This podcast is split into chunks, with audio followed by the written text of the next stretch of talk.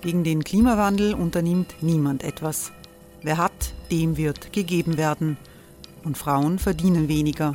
War ja immer schon so. Man ärgert sich und macht weiter. Was aber, wenn nicht? Wir haben eine Idee. Die Falter Arena macht die Bühne frei für Menschen und Projekte, die das Land verändern. Mein Name ist Eva Konzett. Ich leite das Politikressort im Falter. Und am Sonntag, den 26. Mai, veranstalten wir im Wiener Stadtsaal die nächste Falter Arena. Mit dabei unter anderem der ehemalige Politiker und Neosänger Matthias Strolz, Theresa Imre von Markter, Sonja Jöchtel von Love Politics oder Kari Ochsner von Ochsner Wärmepumpen. Machen statt jammern. Wir schauen uns an, wie das funktionieren kann. Kommen auch Sie vorbei. Alle Informationen und Tickets finden Sie unter falter.at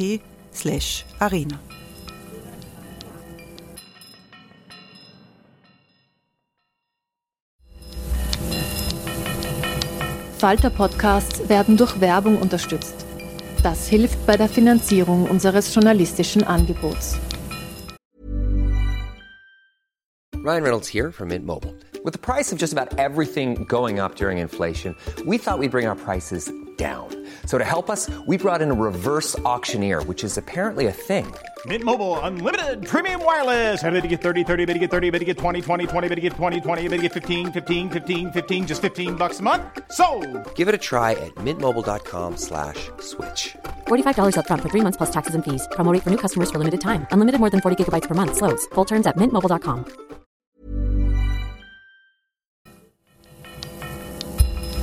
Falter Radio, der Podcast mit Raimund Löw.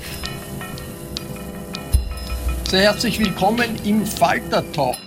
Nach dem Ende des ersten Lockdowns vor einem Jahr in Wien, da hat sich etwas Erstaunliches abgespielt. 50.000 Menschen sind auf die Straße gegangen, um sich mit der Black Lives Matter Bewegung in den USA zu solidarisieren und gegen Rassismus hierzulande zu protestieren. Mitorganisatorin war die damalige sozialdemokratische Wiener Bezirkspolitikerin Mir- Mireille Gosso. Frau Gosso ist heute Gemeinderätin in Wien. Also ein bisschen aufregender ist es als äh, im Bezirk. Und bei den Wahlen zur SPÖ-Frauenvorsitzenden vor ein paar Monaten hat sie kandidiert und kam in die Stichwahl, bei der sie sich zwar nicht durchgesetzt hat, aber doch sehr viele Stimmen für eine Newcomerin bekommen hat, was viele überrascht hat. Ich freue mich sehr, dass Mireille Gosso Gast in diesem Falter Sommergespräch ist. Herzlich willkommen, Frau Gemeinderätin. Danke für die Einladung. Mit mir dieses Gespräch führen wird Falter-Chefreporterin Nina Horacek. Hallo Nina. Hallo. Diese Sendung kommt aus der Redaktion der Wiener Wochenzeitung Falter. Wir sind alle online miteinander verbunden. Nina. Ja, Frau Ngosso, es ist jetzt ein Jahr oder bald ein Jahr her, dass Sie Gemeinderätin in Wien wurden. Sie waren ja vorher auch schon politisch aktiv, sind aber jetzt sozusagen im wichtigsten Machtzentrum der österreichischen Sozialdemokratie. Ähm, warum wurden Sie Berufspolitikerin? Ähm, also äh, zuallererst Berufspolitikerin bin ich nicht. Also ich bin schon Politikerin und auch im Gemeinderat und Landtag, aber ich bin auch Ärztin. Ich äh, übe noch immer meinen Beruf aus. Zwar etwas reduziert mit 30 Stunden, aber ich bin auch immer in der Klinik Hitzing und mache gerade meine Ausbildung zur Allgemeinmedizinerin. Und in die Politik eingestiegen bin ich vor circa zehn Jahren und ähm, begonnen hat das Ganze eigentlich, dass ich bin in der Demokratischen Republik Kongo geboren, in Kinshasa. Das ist genau in Zentralafrika.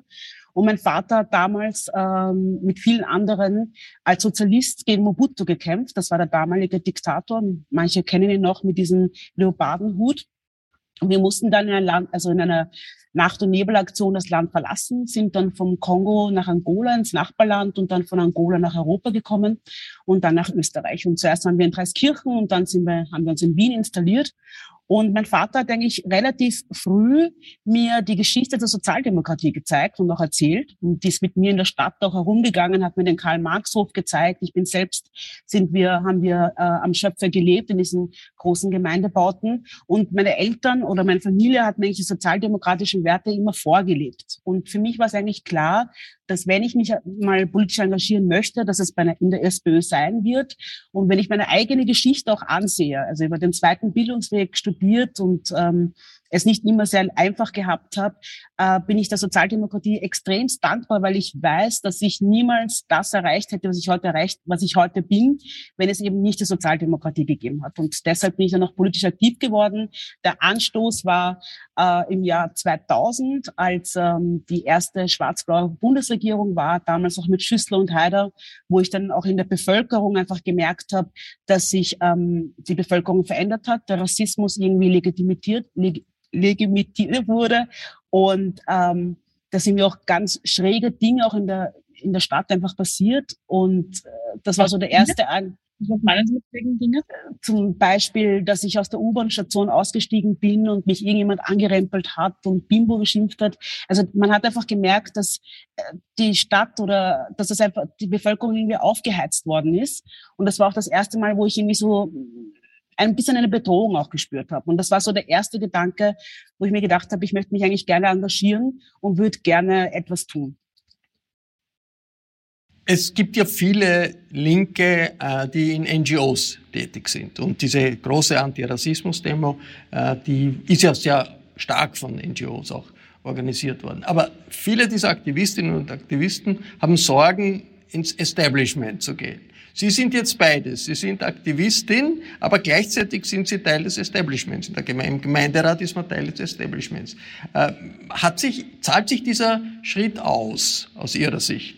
Mm, auf jeden Fall. Also ich würde sagen, ich hätte niemals diese Kraft oder diese Energie, äh, wenn ich nicht einerseits Aktivistin wäre, weil dadurch bekomme ich einfach wirklich hautnah mit, was die Menschen beschäftigt, was die Menschen brauchen und bin auch mit dabei und kann jetzt so in der Politik als Brückenbauerin ähm, eine Brückenbauerin sein, indem ich wirklich versuche, die Probleme, die ich in der Zivilgesellschaft höre und mitbekomme, in die Politik zu tragen und vor allem auch die wichtigen Player und Playerinnen der Zivilgesellschaft mit der Politik in Kontakt zu bringen. Ähm, kurz nochmal zur SPÖ. Sie haben sich ja ähm, aufgestellt als ähm, mögliche Partei, äh, Frauenvorsitzende in der SPÖ. Also Sie haben kandidiert als Quereinsteigerin. Ähm, was war sozusagen die Motivation oder was hat, fehlt Ihnen in der SPÖ Frauenpolitik, was Sie einbringen wollten? Ähm, ich wollte vorrangig mehr dieses Zivilgesellschaftliche mit einbringen. Und äh, äh, ja, das war so der, der Hauptgrund für mich, warum ich gesagt habe, ich möchte gerne kandidieren. Und ich bereue es überhaupt nicht, weil ich habe wirklich eine Chance bekommen, ähm, die unterschiedlichsten Frauen in den unterschiedlichsten Bundesländern kennenzulernen, ja, mich mit vielen auch zu vernetzen und auch an gewissen Themen und Projekten jetzt auch wirklich auch zusammenarbeiten zu können.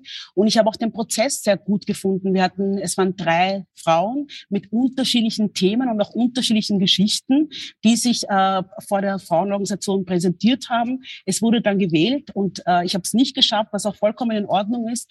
Und wir stehen jetzt alle hinter Ewe Holzleitner und äh, versuchen jetzt gemeinsam auch die Frauenorganisation neu aufzustellen und vor allem auch mehr in die Zivilgesellschaft äh, hineinzubringen. Eine andere Frau, hinter der in der SPÖ nicht alle stehen, das hat man, also quasi das hat man am Parteitag sagen, schwarz auf weiß bekommen, ist die Parteivorsitzende Pamela Rendi-Wagner, der 25 Prozent der Delegierten nicht das Vertrauen geschenkt haben. Woher, ich meine, Sie kennen die SPÖ sehr gut, woher kommt dieser Unmut gegen die eigene Chefin? Ähm, ich kann jetzt nicht sagen, was der Unmut bei anderen ist. Ich denke mir, ähm, sie hat 74 oder 75 Prozent bekommen. Sie ist gewählt worden. Sie ist unsere Vorsitzende. Und ich denke, dass sie das wirklich großartig macht, gerade jetzt in der Pandemiezeit. Da sieht man einfach, dass sie Ärztin ist, Expertin ist, ähm, sehr klar aufgezeigt hat, was wir in dieser Pandemie auch brauchen. Und äh, ich stehe hundertprozentig hinter ihr.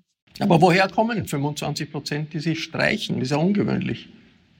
Ich denke nicht, dass das ungewöhnlich ist. Es ist eine Demokratie. Ja, ähm, sie hat sich zur Wahl gestellt. Sie hat ihre 75 Prozent bekommen und sie ist unsere Vors Vorsitzende. Also ich sehe das jetzt nicht etwas, etwas ganz Schlimmes an und ähm, ich denke, dass das einfach eine, Demo eine demokratische Wahl war.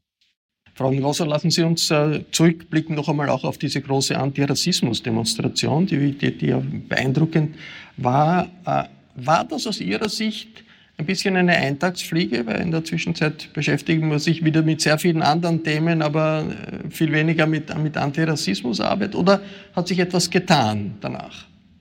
Äh, also es hat sich auf jeden Fall was getan. Äh, vielleicht nur kurz zur, zur, zur Vorgeschichte, also oder warum es auch so groß geworden ist. Ich glaube, ähm, dass es vielen Menschen in der weißen Mehrheitsgesellschaft auf, zum ersten Mal so richtig bewusst geworden ist, was es bedeuten kann, schwarz zu sein, ähm, dass es auch bedeuten kann, dass man eben mitten am helllichen Tag umgebracht wird und dabei gefilmt wird. Und ich glaube, das war so der erste Anstoß, dass das für viele Menschen nicht so klar war. Und äh, was ich auch in den, mit den, in den Gesprächen mit den vielen Demonstranten und Demonstrantinnen bemerkt habe oder auch erkannt habe, ist, dass viele von ihnen auch schwarze Freunde oder People of Color, also Menschen, die von Rassismus betroffen sind, als Freunde haben und sie nicht möchten, dass ihre Freunde unter Diskriminierung leiden. Und ähm, das Schöne daran ist, es ist eine große Bewegung ge geworden. Wir konnten ähm, sehr viel ähm, Bewusstsein auch schaffen und haben aus diesen aus dieser Bewegung jetzt das Black Voices Volksbegehren ähm, aufgestellt. Und zwar, das ist ein, Volks-, ein antirassistisches Volksbegehren, was sich jetzt nicht nur an schwarze Menschen, Menschen richtet, sondern generell an Menschen, die von Rassismus betroffen sind und haben die unterschiedlichsten Player und Playerinnen dazu geholt, also zum Beispiel die muslimische Jugend äh, oder auch die Roma- und Sinti-Jugend, wo wir gemeinsam dann wirklich äh, die Forderungen, einen Forderungskatalog erstellt haben und sind jetzt gerade dabei, die Unterschriften zu sammeln, um hoffentlich das auch äh, im Nationalrat dann bringen zu können und das auch dort dann bearbeitet wird. Was sind Ihre wichtigsten Vorschläge, um etwas zu tun gegen Rassismus? Der Rassismusbericht äh, der Organisation ZARA vom, vom, vor ein paar Monaten sagt, die Zunahme im Alltag in der Zeit der Pandemie ist beunruhigend. Was schlagen Sie konkret vor? Also ich kann Ihnen zum Beispiel sagen, was ich äh, ausgearbeitet habe bei diesem äh, Forderungskatalog, das war der Gesundheitsbereich. Gerade als Ärztin ähm, habe ich dann doch ein gewisses äh, äh, gewisses Auge und auch jetzt dadurch, dass ich die letzten vier Jahre auch in der Klinik bin. Ähm, ich habe im Studium zum Beispiel, ich habe Humanmedizin hier in Wien studiert, größtenteils die Krankheiten, die Medikamente, Auswirkungen nur an weißen Menschen gelernt. Größtenteils auch nur weiß und männlich. Auch Gendermedizin ist da auch ein sehr, sehr wichtiger Punkt, den man immer wieder einbringen muss und aufzeigen muss. Ähm, und ich denke, dass das ganz, ganz wichtig ist für die Klinik, dass wir auch lernen und auch wissen, wie sich Krankheiten bei Menschen mit Migrationsbiografie auswirken, wie Krankheiten, Hautkrankheiten sich bei dünkleren Menschen, wie das aussieht, wie man das behandeln muss. Das sind Dinge, die wir einfach nicht gelernt haben und die auch in der Klinik uns dann immer wieder vor großen Herausforderungen stellt. Und das war eine meiner Forderungen, dass ich gesagt habe, es braucht einfach viel mehr Geld in die Forschung, um wirklich auch daran zu forschen, wie sich die unterschiedlichsten Krankheiten äh, bei Menschen Menschen mit Migrationsbiografie auswirken. Das ist jetzt mal der medizinische Bereich. Ähm, eine andere Forderung, die Sie auch mal gestellt haben, war eine Forderung nach einer Migrantinnen- und Migrantenquote in der Politik. Wir hatten ja lange die Diskussion zu Frauenquoten, wo es ja mittlerweile auch so ist, dass zumindest manche, nicht alle, aber doch manche, auch konservative Frauen ähm, das befürworten. Ähm, wie, wie würde diese Migrantinnen- und Migrantenquote funktionieren? Also diese Migrantinnenquote, die Diskussion ist eigentlich aus, ähm, aus äh, im Zuge des Black Voices Volksbegehren gekommen, wo wir einfach immer wieder diskutiert haben äh, in der Gruppe gemeinsam, wie können wir schaffen, dass Menschen mit Migrationsbiografie die gleichen Chancen bekommen wie eben äh, die weiße Mehrheitsgesellschaft. Weil eins ist schon klar und das sieht man auch immer wieder, das zieht sich wie ein roter Faden, dass in gewissen Institutionen Menschen mit Migrationsbiografie es einfach schwieriger haben, dort ihr, ihren Platz zu bekommen und ähm, wir sind aber noch nicht sehr weit mit der Diskussion. Wir sind noch immer in der Ausarbeitung. Wir schauen gerade, wie, das, wie das zum Beispiel in Berlin sein wird, weil Berlin möchte ja für die Verwaltung eine Migrantinnenquote ähm, erstellen, um das dann auch wirklich dann noch weiter besprechen zu können. Aber wäre das nicht auch was, wo Ihre eigene Partei einen gewissen Aufholbedarf hat? Also die SPÖ stellt seit ähm, Menschen gedenken, könnte man sagen, ähm, in Wien die Regierung. Und ähm, die, also der Anteil Migrantinnen und Migranten ist ja auch enden wollend. Auf jeden Fall, auf jeden Fall. Also da sind wir haben wir einen großen Aufholbedarf. Ich würde sogar sagen, dass generell alle Parteien in diesem Punkt einen Aufholbedarf haben. Ähm, ich sehe mich da in dem in dieser Sache auf jeden Fall als als ähm, auf jeden Fall als Bewusstseinsschaffende, ja, und immer wieder, um, um immer wieder aufzuzeigen, dass wir hier noch ein Defizit haben und dass wir Menschen mit Migrationsbiografie vor allem auch fördern müssen und mit hinein ins Boot nehmen, um äh, ihnen auch wirklich die gleichen Chancen zu gewährleisten. Die Diskussion, die es immer wieder äh, äh, gegeben hat in den letzten Jahren, äh, hat sich oft um das Kopftuch gedreht oder auch um die Burka gedreht. Äh, Sie kennen die Debatte, wir alle kennen die Debatte. Sie haben sich immer gegen Verbote ausgesprochen. Als ja, feministische Frauenpolitikerin fällt es Ihnen da manchmal schwer, diese Position zu erklären, weil es heißt ja oft, das Kopftuch ist ein Symbol besonders strenger patriarchaler Verhältnisse, das muss man daher ablehnen. Ähm, nein, es fällt mir überhaupt nicht schwer, Herr Löw, weil ich mir einfach für mich denke, ähm, mit Verboten kommen wir nicht weiter. Ja? Was will man damit erreichen? Wir wollen ja erreichen, dass Frauen, die unterdrückt werden, dass wir sie ihnen helfen oder sie unterstützen können. Aber wenn wir ein Verbot aussprechen, dann können ja genau diese Frauen nicht mehr an unserem Leben teilnehmen. Wir können sie dann nur noch schlechter erreichen. Deshalb halte ich überhaupt nichts von, von einem Verbot, sondern ich denke, es ist wichtig, dass wir die Frauen unterstützen, die unsere Hilfe brauchen. Aber diejenigen Frauen, die gerne ihr Kopftuch tragen und selbstbewusst und überzeugt davon sind, die genauso auch stärken.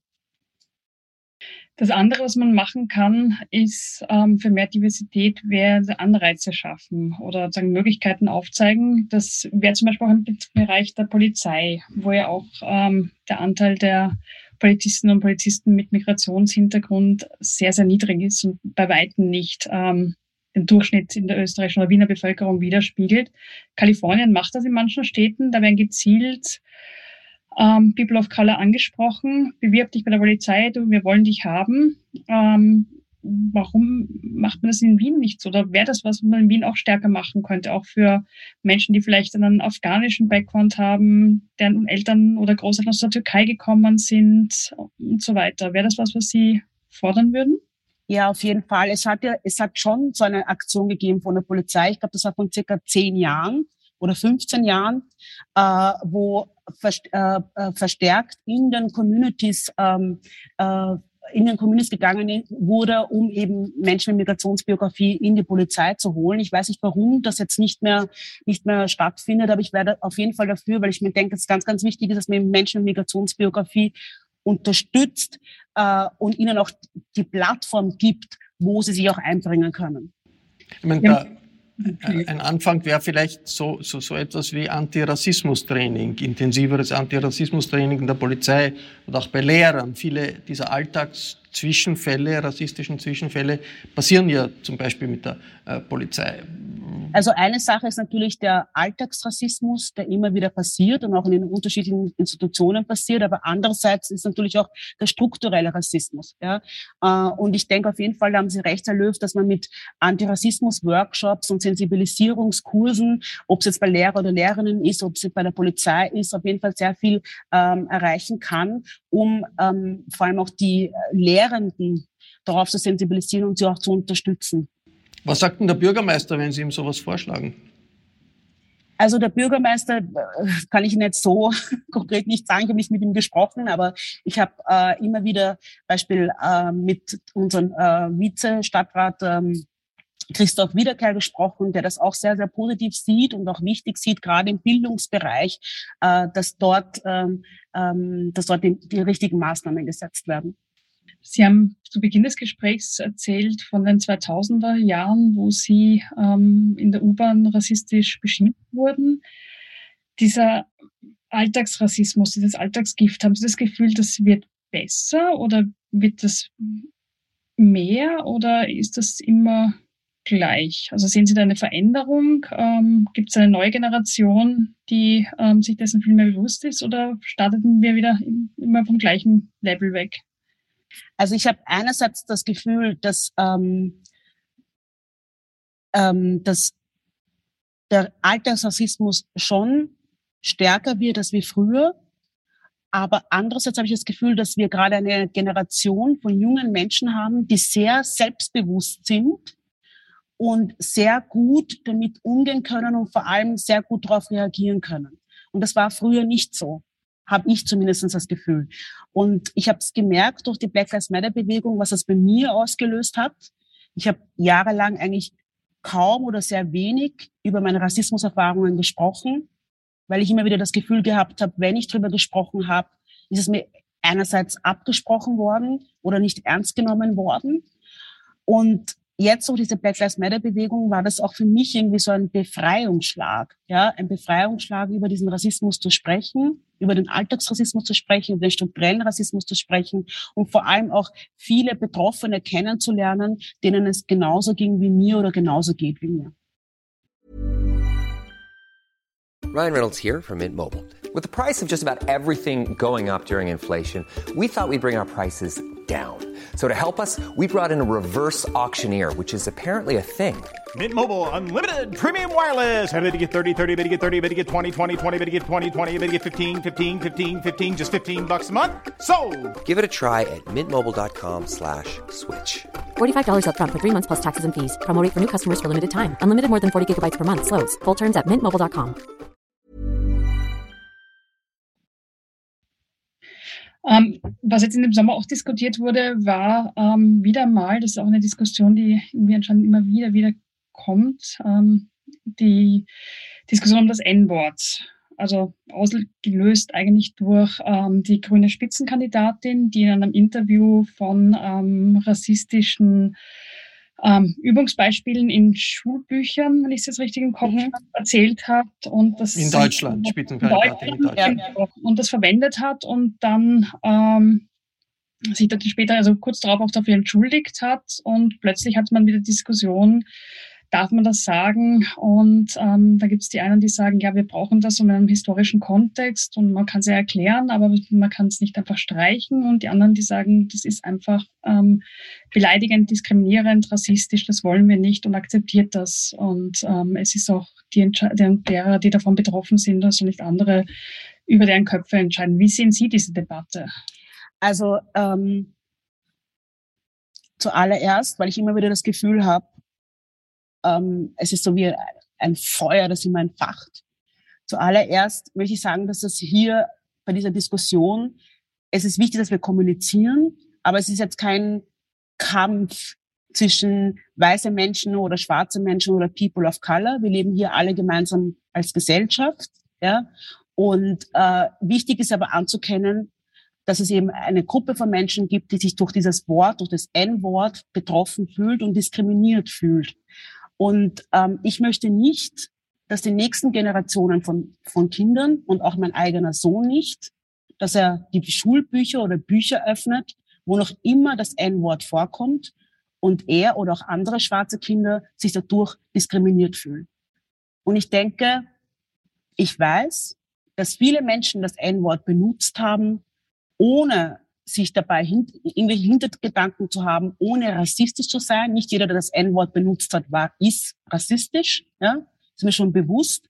Nur die Zeit verändert sich und auch die Sprache verändert sich mit. Und Sprache sensibilisiert die Menschen. Und deshalb ist es wichtig anzuerkennen, dass das N-Wort diskriminierend ist und in unserer heutigen Form oder in unserem heutigen Leben keinen Platz mehr hat. Ich meine, Taoisierung von, von Begriffen ist, passiert immer wieder in der, in der Geschichte, ist Teil auch eines Emanzipationsprozesses, eines Bewusstseinsprozesses, kann ganz nützlich sein, aber löst natürlich Widerstand aus und löst Diskussionen aus. Jetzt zum Thema N-Wort kommt oft die, das Argument, okay, da ist das ist Zensur aus antirassistischer Tugendhaftigkeit ähm, und, und äh, engt ein den nicht nur den Sprachgebrauch, sondern engt ein auch, auch den Blick auf, das, äh, auf die eigene Vergangenheit. Also dieser Vorwurf, Zensur, tugendhaft, Tugendzensur sozusagen, wenn man das N-Wort nicht aussprechen darf, was antworten Sie da? Ist das was ganz anderes? Ich habe es Ihnen schon gesagt, ich möchte nicht, dass die nächsten Generationen in irgendwelchen Büchern das N-Wort sehen. Ja, ich möchte das nicht. Das ist nicht nicht mehr, das, das hat hier keinen Platz mehr. Es ist ein diskriminierendes Wort, was schwarze Menschen komplett herabsetzt und ähm, es hat einfach in unserer heutigen Form keinen Platz mehr. Das, man braucht es ja auch eigentlich nicht. Also will ich jetzt mal sagen. Ähm, vielleicht kommen wir noch am Schluss ein bisschen sagen, zu Ihnen persönlich. Ähm, Sie haben schon gesagt, Sie sind Ärztin, Gemeinderätin, ähm, arbeiten als Gemeinderätin auch noch 30, Prozent, äh, 30 Stunden die Woche in einer Klinik das auch in der Pandemie. Sie haben einen Sohn. Das klingt jetzt nach mehr als ähm, 9 to 5, würde ich mal sagen. Wie bringt man das zusammen? Also ich muss wirklich sagen, äh, es wäre nicht möglich, wenn ich nicht meine Familie hätte. Ja, äh, also meine Mutter, mein Mann, auch meine Geschwister, jeder hilft mir und uns sehr unterstützend.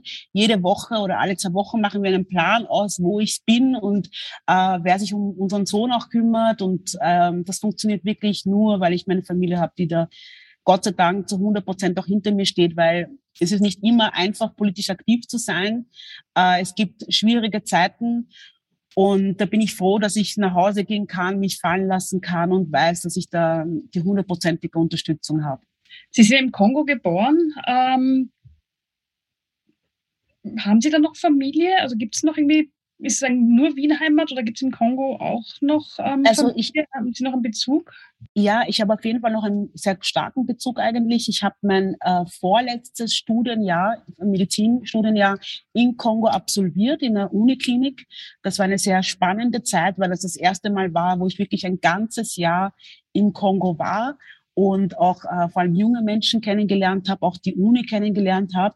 Und dadurch habe ich jetzt einen sehr starken Bezug, weil ich sehr viele Freunde auch jetzt habe, jetzt alle auch schon Ärzte und Ärztinnen sind, in der Klinik sind. Und ich fliege alle zwei Jahre immer wieder mal hinunter nach Kinshasa. Und wir waren auch vor zwei Jahren zuletzt mit den Kleinen zum ersten Mal auch dort. Äh, dem hat es auch sehr gut gefallen. Und ja, wir werden immer wieder hinfliegen, auf jeden Fall. Ich bleibe auf jeden Fall einen starken Bezug äh, mit dem Kongo. Können Sie, wenn Sie noch recht klein, als Sie nach Österreich gekommen sind, können Sie sich ja noch erinnern, wie, wie war das als sagen, Flüchtlingsfamilie aus Afrika in Wien zu landen? Also meine Mutter erzählt immer wieder Geschichten von der Flucht auch. Ja, also äh, sie ist leider oder verständlicherweise ähm, nicht jemand, der uns die Fluchtgeschichte gleich auf einmal erzählt hat, sondern sie tut immer so stückelweise, auf einmal kommt wieder was, das setzt man dann wieder so zusammen wie ein Puzzle. Ähm, aber immer wieder, wenn sie uns was erzählt von der Fluchtzeit, dann also ich kann mich an nichts mehr erinnern. Meine Erinnerung fängt eigentlich erst an hier in Wien äh, im Kindergarten und lustigerweise auch, dass ich schon Deutsch gesprochen habe. Also auch nicht, dass ich nicht die Sprache verstanden hätte. Sind Sie im Kindergarten, äh, hat es da Hürden für Sie gegeben oder sind Sie äh, auch als, als, als Kind einer Flüchtlingsfamilie voll akzeptiert worden? Also ähm, ich bin total akzeptiert worden und auch wenn ich mit meinen Eltern darüber spreche, dann sagen sie mir auch, dass das eine andere Zeit irgendwie war. Man war ähm, sehr kuriös, dass wir eben eine schwarze Familie aus dem Kongo sind und äh, meine Eltern hatten sehr viele äh, Wiener und Wienerinnen, die ihnen, also die uns einfach sehr unterstützt haben. Ich kann mich noch erinnern, dass wir immer in die Kirche gegangen sind in der Früh, also am Abend und äh, dort unsere Suppe bekommen haben, so eine Ausschenk, äh, so eine Suppenküche, wo wir immer die Suppe geholt haben. Und die eine Ausschenkerin war ähm, eine Ärztin, und ist dann, ähm, ich durfte sie dann Omi nennen und ist dann auch meine Taufpatin geworden und die hat uns zum Beispiel in den letzten Jahren, also in den Anfangsjahren sehr, sehr unterstützt. Also es war einfach eine ganz andere Stimmung generell und es hat auch generell sehr wenig schwarze Menschen gegeben. Also wenn in, in der Woche, wenn man einen Schwarzen oder eine, eine Schwarze gesehen hat, war das viel. Ja.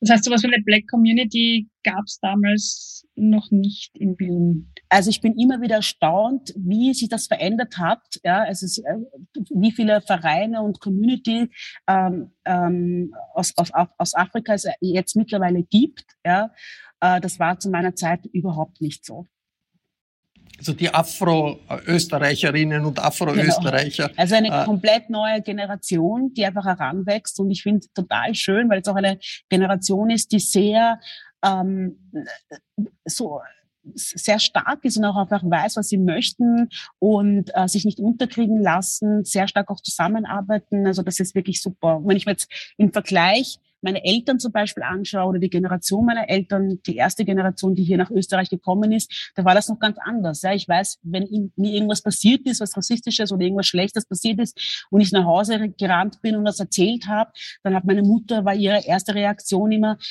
psch, psch, psch, das, darüber willst du jetzt nicht sprechen, sag's jetzt nichts, ist ja wurscht. Ja? Also äh, für sie war das so still sein, wir sind die Gäste hier, wir müssen froh sein, dass wir hier aufgenommen worden sind. Ja? Verständlicherweise verstehe ich auch alles, aber die nächsten Generationen sind da doch etwas anders, weil sie halt wirklich sagen, wir sind hier geboren und wir fühlen uns als Wiener, Wienerinnen beziehungsweise Österreicher und Österreicherinnen. Das heißt, die afro-österreichische Community will mitmischen. Anders Absolut, wir sind ein Teil dieser Gesellschaft. Unsere Gesellschaft ist längst multikulturell geworden. Ob das jetzt allen passt oder nicht, ob das zu Diskussionen führt oder nicht, es ist auf jeden Fall eine Tatsache. Na, ich denke, auch wenn es zu Diskussionen führt, ist es auch in Ordnung. Man muss auch kommunizieren miteinander. Wir leben ja auch hier gemeinsam.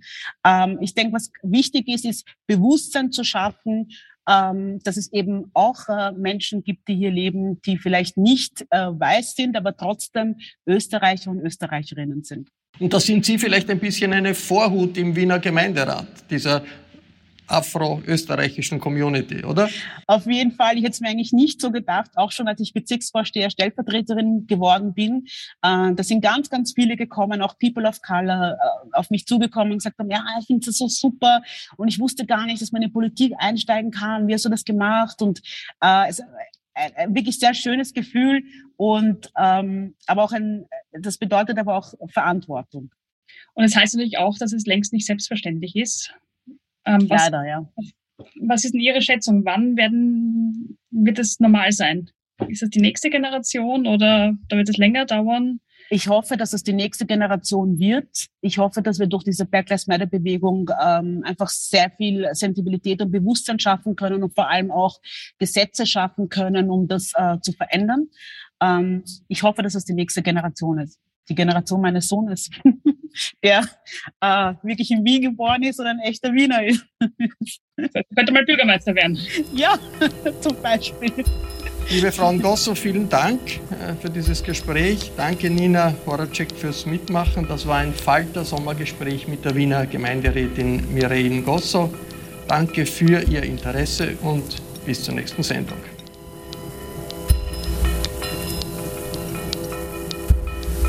Sie hörten das Falterradio, den Podcast mit Raimund Löw.